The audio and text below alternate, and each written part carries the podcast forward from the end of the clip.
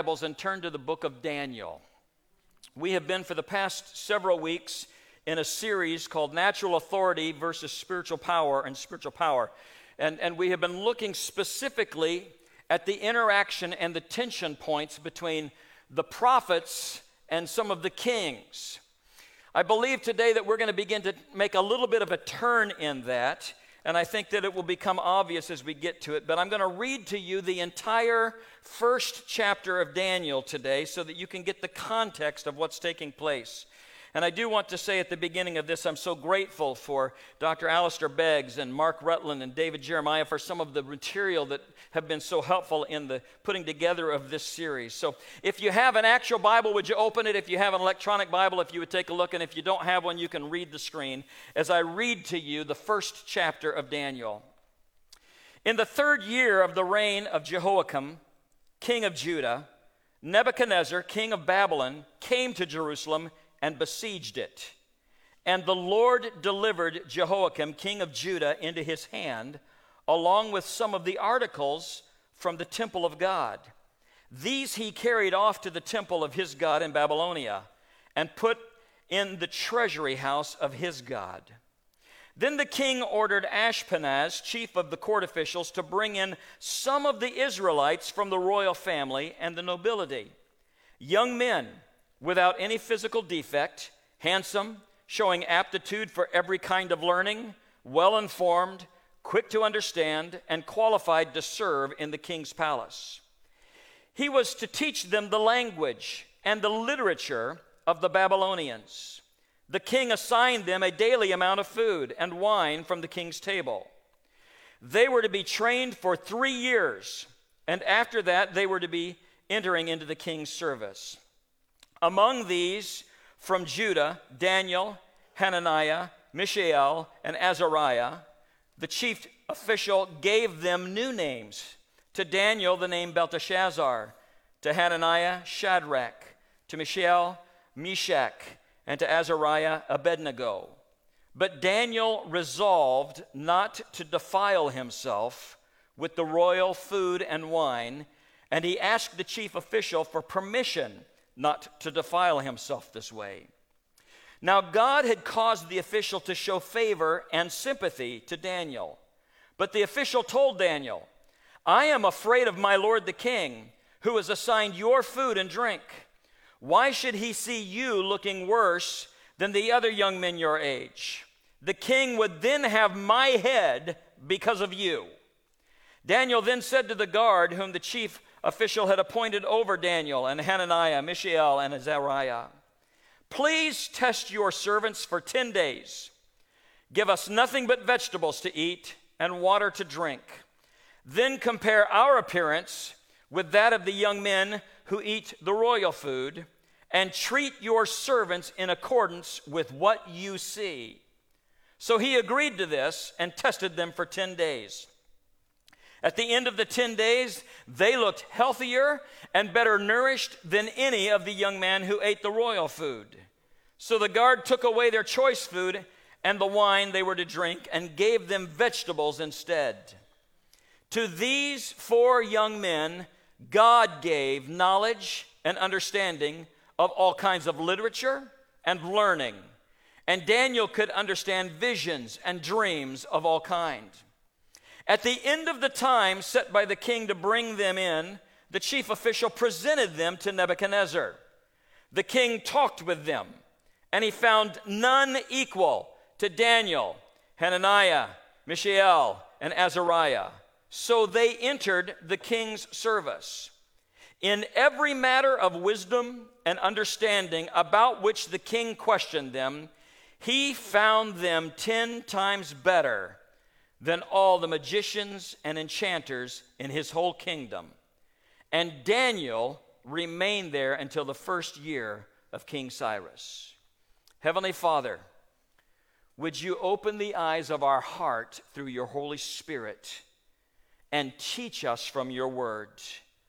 Lord, we come before you today asking not that you would confirm what we already believe, but that you would mold us and make us according to your word so that we could become more like you, especially in the dangers of this day and age. And we pray this in Jesus' name. Amen. I will tell you before I even begin, there is no possible way that I'm going to be able to finish this message today. So you're going to get part of it today and part of it next Sunday. Three weeks ago, at the beginning of our missions convention, our missions emphasis that we had, Jared Berry, who is our network youth director, preached a great word talking to us about the importance of being spiritual mothers and fathers, and then watching as those that we've led to Christ begin to disciple others, and talked about the generational influence that each of us should have as it relates to our relationship with God and the generations that will follow us. Then last Sunday night, for those of you that were here for our prayer, Mel Freeman, one of our uh, elders, gave a devotion at the beginning of that service. And she began to share with us from personal experience of what I'm sure many of you go through on a daily basis, of what it's like as a public school teacher in the Syracuse City School District, of what it is like to live and uh, to work in an environment that is not conducive to spiritual life, being surrounded by influences that seek to destroy at worst or to dilute at best the testimony of anybody who believes in Jesus. And as she began to share that, was talking about how we can pray for one another. I began to recognize that I needed to make a shift within this series from just the tension points that took place between the prophets and the kings to the tension points that each of us live within as believers in an alien culture. I believe that Daniel sets for us a great example of that. And so we are going to begin to look today and move from the interactions of the prophets and kings to the people that were forced into circumstances that were not their choosing, into environments that were outside of their comfort zone, into environments that were outside of the spiritual conditions they were used to, recognizing it was not a conducive environment to the natural eye to living a spiritual life that thrives. Once again, I am convinced that there is a great deal in what we study today and in next Sunday's study that will have a direct impact on our life and times as we learn about the sovereignty of God when He does things that we don't expect. And I want you to notice, first of all, in the chapter that we read, that in the difficulty that was presented, that God did things that seemed outside of what we would plan, but it was well within His plan. We learn in verse 2 of that. It says, The Lord delivered Jehoiakim.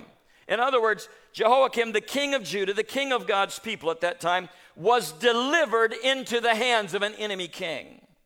In verse 9, we learn God caused the official to show favor and sympathy to Daniel.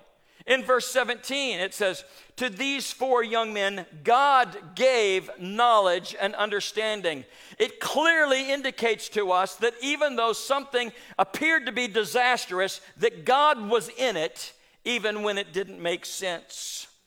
The historical incident before us this morning provides us a graphic illustration of the way in which the people of God are to remain faithful to God even though you are living in the middle of a totally alien culture. The answers that we draw from this often comes to questions that we ask ourselves every day, such as this. How can I live and go to my school? How can I work in this office? How can I go and work in the hospital or the laboratory in a way that honors God and do it in a culture that is totally alien to everything that I believe. How can I function within this? This was the question that was forced upon the people of God. And today I believe that God is going to give us some answers, even though they may not be what we expect as we deal with the tension of living for the Lord in an alien culture. The first thing that we recognize is that the scripture presents to us what is appearing to be an apparent disaster. We read of it in the first three verses. The prevailing peace that God's people had been enjoying in Jerusalem was shattered one morning by the arrival of a foreign power.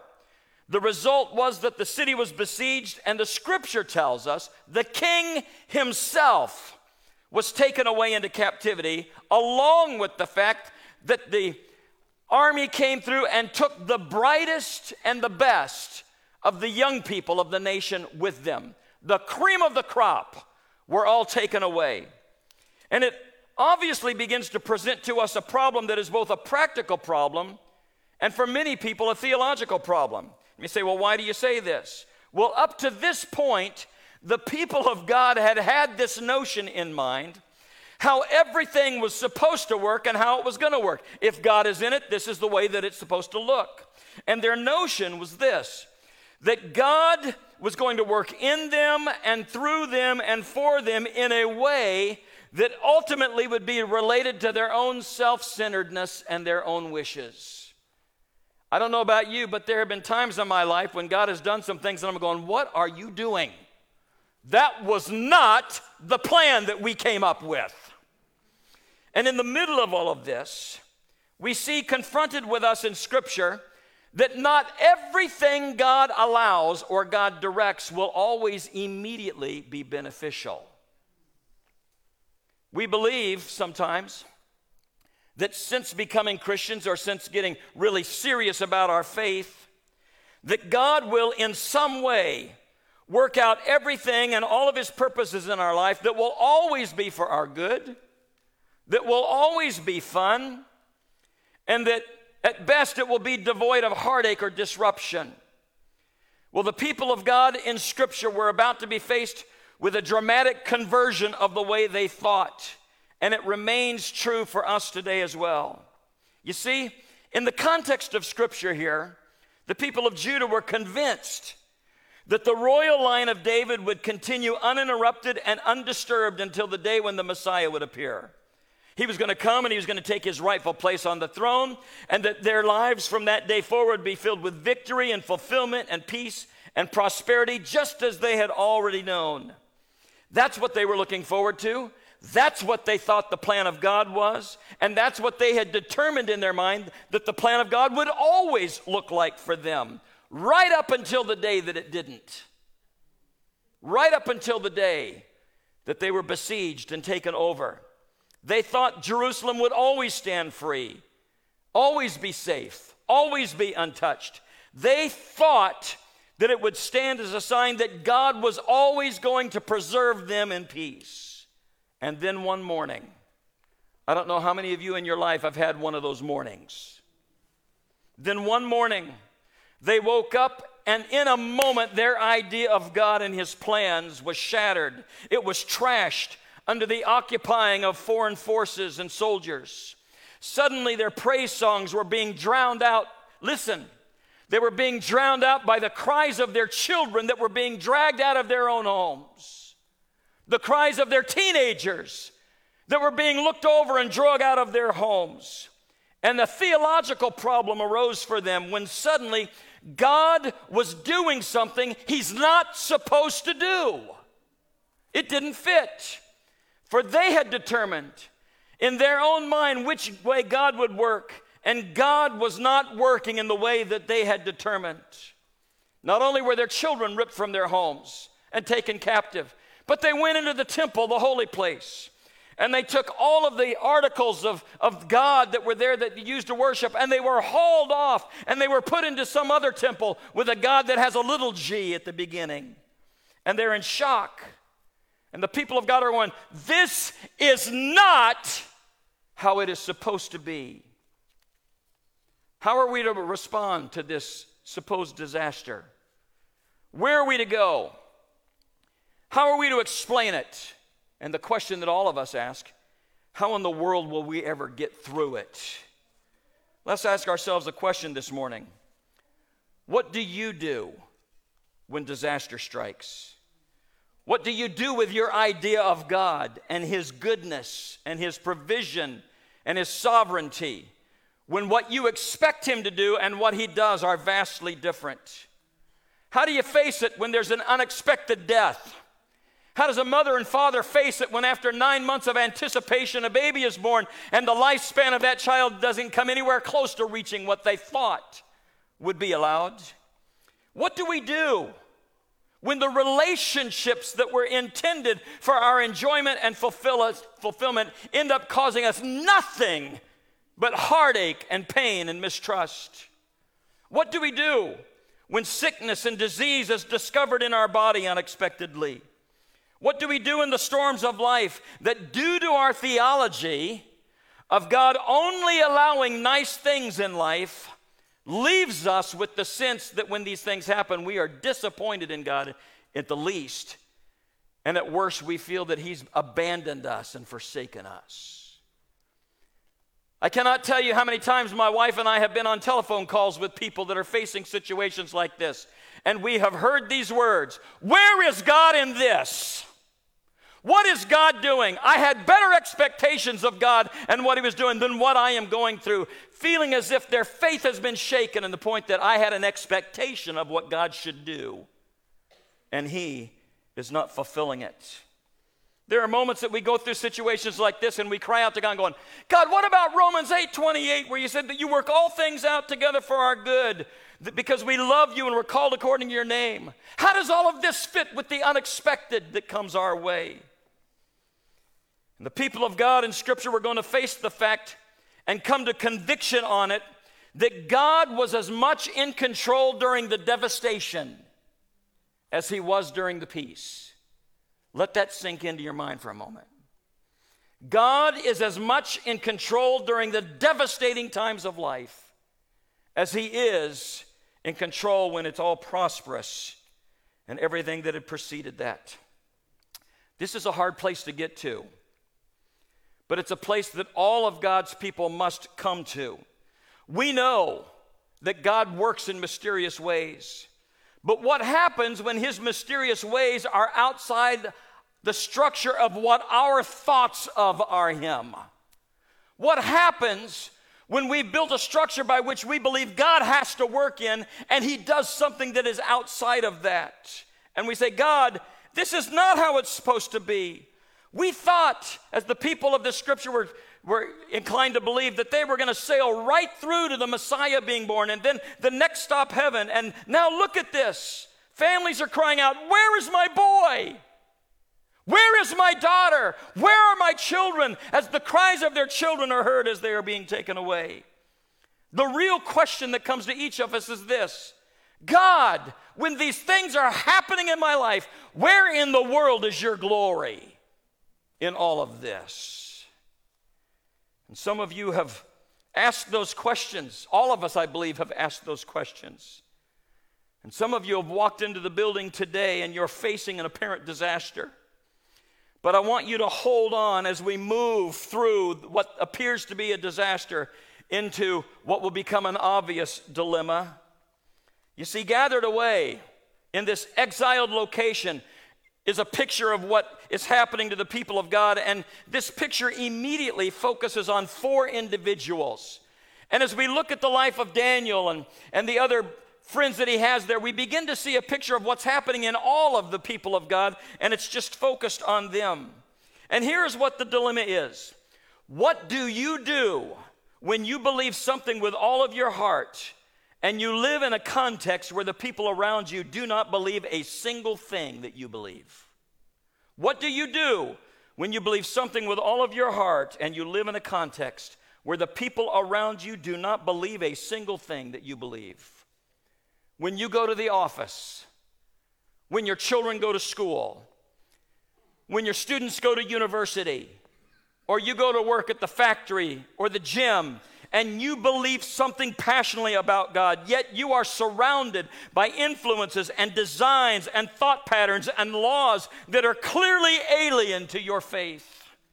This is exactly the situation that was confronting these people, and it becomes very, very easy for us in the day and age in which we live to think there are a lot of similarities to what's going on around us.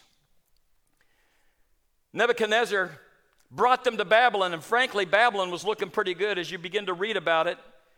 Nebuchadnezzar had made it really attractive. There were a lot of restaurants. It talks a lot about food there, and all of us know if there's a city that has good restaurants, we could probably be comfortable there. Melting pot of all kind of different people that were there, the types of things they could do. There in the middle of Babylon, we are discussing the fact that these students were being sent to the University of Babylon. Now, I don't know much about Daniel, but I have to believe that as a young man, his mother looked at him and, like every mother, thinks that he's the smartest kid in the whole world. He can do no wrong. He's, he's handsome, the scripture describes. And I'm sure in the discussions of their family, as they were talking to him as he's getting older, they're saying, What is it that you want to study? You're so good at so many things, son. Oh, you're just perfect. Where would you like to go to school? And I am certain that the University of Babylon was not in his top 20. And yet, scripture indicates that because of the circumstances that took place there, now he is standing on the front steps of the University of Babylon. And this is not a Christian university. In fact, it's not even close to it. It couldn't be farther from it. What do we do? Some people would say, well, we used to live in Zion. Now we live in Babylon. So if we're already here, we might as well just go ahead and live like the Babylonians do. Zion was yesterday, Babylon is today. We're going to live like the Babylonians. And in an instant, they become absorbed into that new culture. And that's exactly what a lot of these people did. They were immediately absorbed into culture. Babylon became the great melting pot. And in a moment, the moment they were absorbed, they lost their distinctives of their faith in a moment. We might conclude that that happened because some of them had no convictions in the first place. All they had maybe was just an external framework of religion. How many of you know there are a lot of people that are living their life with just an external framework of religion? And as a result of that, they live their life in great disappointment when God does something outside the framework of what they think He should do. Folks, there's a reason that we are in relationship with Jesus. There's a reason that it's not just the framework, but we let Him into our life where He touches our heart, He touches our soul. And there's that inward motivation that says, He is a strength to me. It's more than a framework, it's relationship. And if your religion is merely a framework, when trouble comes, it will collapse like a house of cards in the wind, and there'll be nothing to hold you. It's only when it goes to your heart and lays hold of your life that you'll be able to stand in a day of trouble. And if it isn't, then you'll be absorbed into culture in an instant. After all, if you have no convictions, then what was being offered looks pretty good. Tell me if this does not sound like our world today. Not only is there good food, but if you're wanting to just to fit in with culture, you can say, hey, kids, I, I understand that University of Babylon may not be your first choice, but you know what? The education there's pretty good. You're going to learn a lot of things. In fact, it says that if you graduate from this university, that you're going to get a great job with great wages, and the possibility exists that in this government work, you might be able to work for the king himself. That's not bad. So let's not worry about it. Let's just be absorbed in the culture. And let's dive in and see how far we can go in this. And some of the people of God were absorbed by the culture in the same way that great sections of the church of Jesus Christ continue to be absorbed by the culture today. And after being absorbed by the culture, the church is totally neutralized in being able to do anything worthwhile in the culture. So that's on one end of the spectrum. You could just be absorbed. Then there's the other end of the spectrum. And these are the people that just withdrew. They might have been called the Hebrew freedom fighters. They were going to be the ones that went down and they, after being captured, were standing in the streets and they're yelling and said, We're going to stir it up. We will march. We will shout. We'll yell you down. We'll stand and yell in your face. Everybody from Babylon's going to know that we don't belong to you and we have nothing to do with you. Man, will they ever know by the way that I'm going to act. These are the people that wouldn't fraternize with the other people because they are bad people and we are good people. And any evidence of kindness on their part is just a dirty trick. They cannot be trusted. And so, this is the way some of them thought that it was a dirty deal, just trying to sneak them in and trying to make them compromise. And all they wanted to do was grieve the way that it used to be when God was good to them. In fact, we find out about this attitude in Psalm 137, verses 1 through 4, that talks about them when it says this By the rivers of Babylon we sat and wept when we remembered Zion. In other words, when we remembered the way that it used to be. There on the poplars we hung our harps For our captors asked us for songs, our tormentors demanded songs of joy, and they said, Sing us one of the songs of Zion. And we said, How can we sing songs of the Lord while in a foreign land? And the answer is, Of course you can sing songs of the Lord in a foreign land. We do it every time we gather together in this church. We are in a foreign land and an alien mindset, and yet we worship God with all of our hearts because of who He is, and the circumstances of our life do not determine our praise. Of course, we can sing, but they were determined. We will not be absorbed, and we are going to be withdrawn. And so you have one group that disappears into the culture, you have another group that stand out and they are joyless and confrontational and become a real nuisance. But there's a third group, and Daniel was in group three. He wasn't absorbed and he wasn't withdrawn. Daniel headed up a group that, frankly, since we just got through this political season, and I'm so glad I don't have to see another political ad for another nine weeks. If Daniel had a political campaign, his campaign might have said this compromise without, or cooperation without compromise cooperation without compromise. He is not going to be absorbed into the culture, but he's not going to impugn every motive and alien that he meets. He's not going to assume that everything was bad about them. He's not going to suggest that everything they wanted to do was to drag him down. In fact, he was going to live in the culture in such a way that his life can make a radical impact on those around him. Folks, that's always the hardest place to be. It's the hardest place to be. That is why when we look at the history of the church, we run from absorption to withdrawal, absorption to withdrawal. It's just, those are the only two choices that we have. And the challenge that Daniel faced and the tension that we face today that he faced is this How do we live in a culture where the earthly authority and our spiritual convictions lead us into conflict where we can continue to have an impact on the generations around us without compromising what we believe to be true about our God.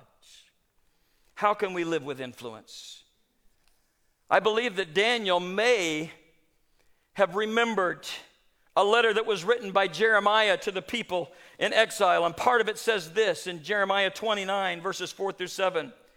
This is what the Lord Almighty, the God of Israel, says to all of those I carried into exile from Jerusalem to Babylon. In other words, I want you to notice God carried them into exile. It's God working outside of the framework of what you thought He might do. It wasn't Nebuchadnezzar that carried them into exile, God did. And He said, I'm speaking to my people that I carried into exile. If your theology does not make room for God sovereignly doing things that are outside of your comfort zone, you will either abandon your faith or you will cling more closely to God that you cannot predict. You'll do one of those two things.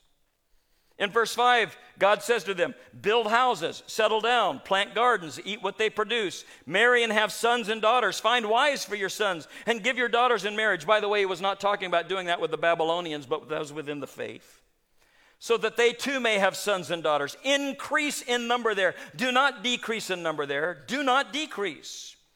Also, seek the peace and prosperity of the city to which I have carried you into exile. I'd like you just to stop here for a moment and think about this sentence. Seek the peace and prosperity of the city that I have carried you into exile. We're going, we're supposed to seek the peace and prosperity of an alien city, God? I don't understand any of this. God said, Pray to the Lord for it. Get practical. What God is saying is this if the city prospers, chances are you will prosper. The surrounding area that you are in will prosper as you pray for it. Because if it prospers, you too will prosper. So, for those of us And there are many of you that have grown up in situations like me that grew up in some very, very tightly held beliefs and backgrounds. And, and I've kind of called it like, it's like a huddle mentality of us four, no more, shut the door. If, if you've grown up in that kind of mentality, this is going to blow you away. It's a real slap to our senses. This is a challenge to us to think that life could be in a way that we don't normally think of it That we come to a place where either we are absorbed into culture or we withdraw from it. And then Daniel comes and says, Let me show you another way. You can cooperate without compromise. And so, contained in this letter from Jeremiah was the challenge to live in the culture that is alien, receive the education that's different from what it might be that you would have thought, but don't ever lose your inheritance. Don't ever lose your distinction. Don't ever lose the ability to understand that you serve a different God and have a different goal and belong to a different kingdom. And scripture says that we are allowed to display loyalty as some of its citizens, yet all the, all the time retaining our communion with God and persevere in those things which are essential to our faith and to our witness. I believe it was Alistair Beggs that said this, and I jotted it down. Daniel 1 teaches us to remain inner strangers to a life and culture with which we are outwardly involved.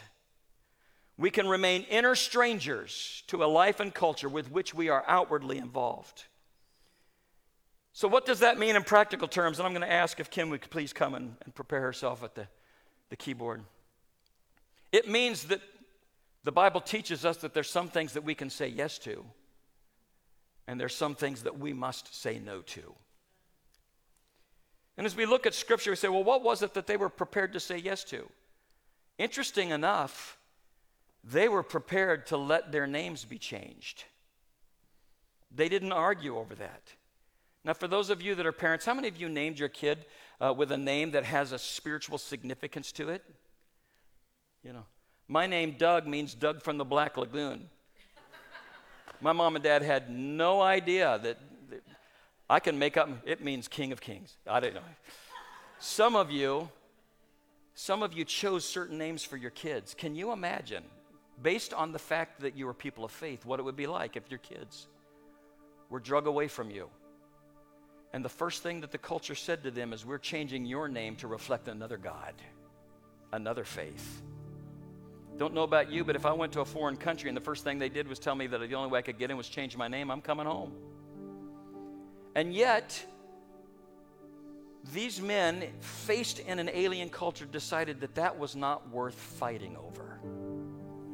And they said yes to letting their name be changed. That seems like something pretty big to give up. So they were prepared to say yes to a new name. We also notice in this first half of the first chapter that they were prepared to say yes to going to a new university. According to verse 4, they went into a three year training program where they were going to learn the literature of the land. They were going to learn the habits of the land. They were going to learn what it was like to serve the king.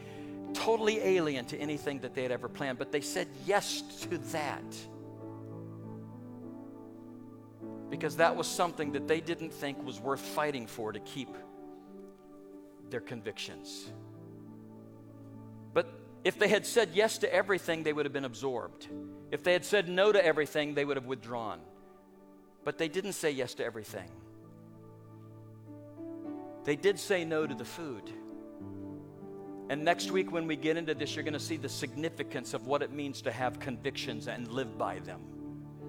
What it means to say there's certain things that I can cooperate on, there's certain things that I'm putting my foot down, and I absolutely will not compromise my convictions on this and what that means. I'm going to ask that you would stand with me this morning, and I'm so sorry that I can only get through just a part of what we had today. It seems like an odd place to stop, but we're going to stop here today. Because I really do believe some of you today are your lives are filled with man, I'm, I'm facing an apparent disaster. God is doing some things in my life, or He's allowing some things in my life that are way outside the framework of what I thought my faith was going to be. Some of you are in the middle of facing some difficulty in relationships that were meant to be for your benefit that have caused you nothing but heartache and pain and mistrust. And you're suffering with that, thinking this was not the way it was supposed to be when we stood at the altar and pledged our faithfulness to one another. Some of you are in situations and you go, man, I, I walk into a setting every day, whether it's in the university or whether it's in my office, and I am surrounded by people that have absolutely no knowledge of the God that I've given my life to, and they do everything in their power to tear me down. Knowing I'm a Christian, they make fun of me and they do everything in their power to make me wilt under their pressure. And it's an alien culture, and I do not understand it. And in the middle of what appears to be a disaster, God gives us a choice and said, I will teach you and I will lead you and how to cooperate without compromise so that the life that you live will have a radical impact on the people around you and I can work through you.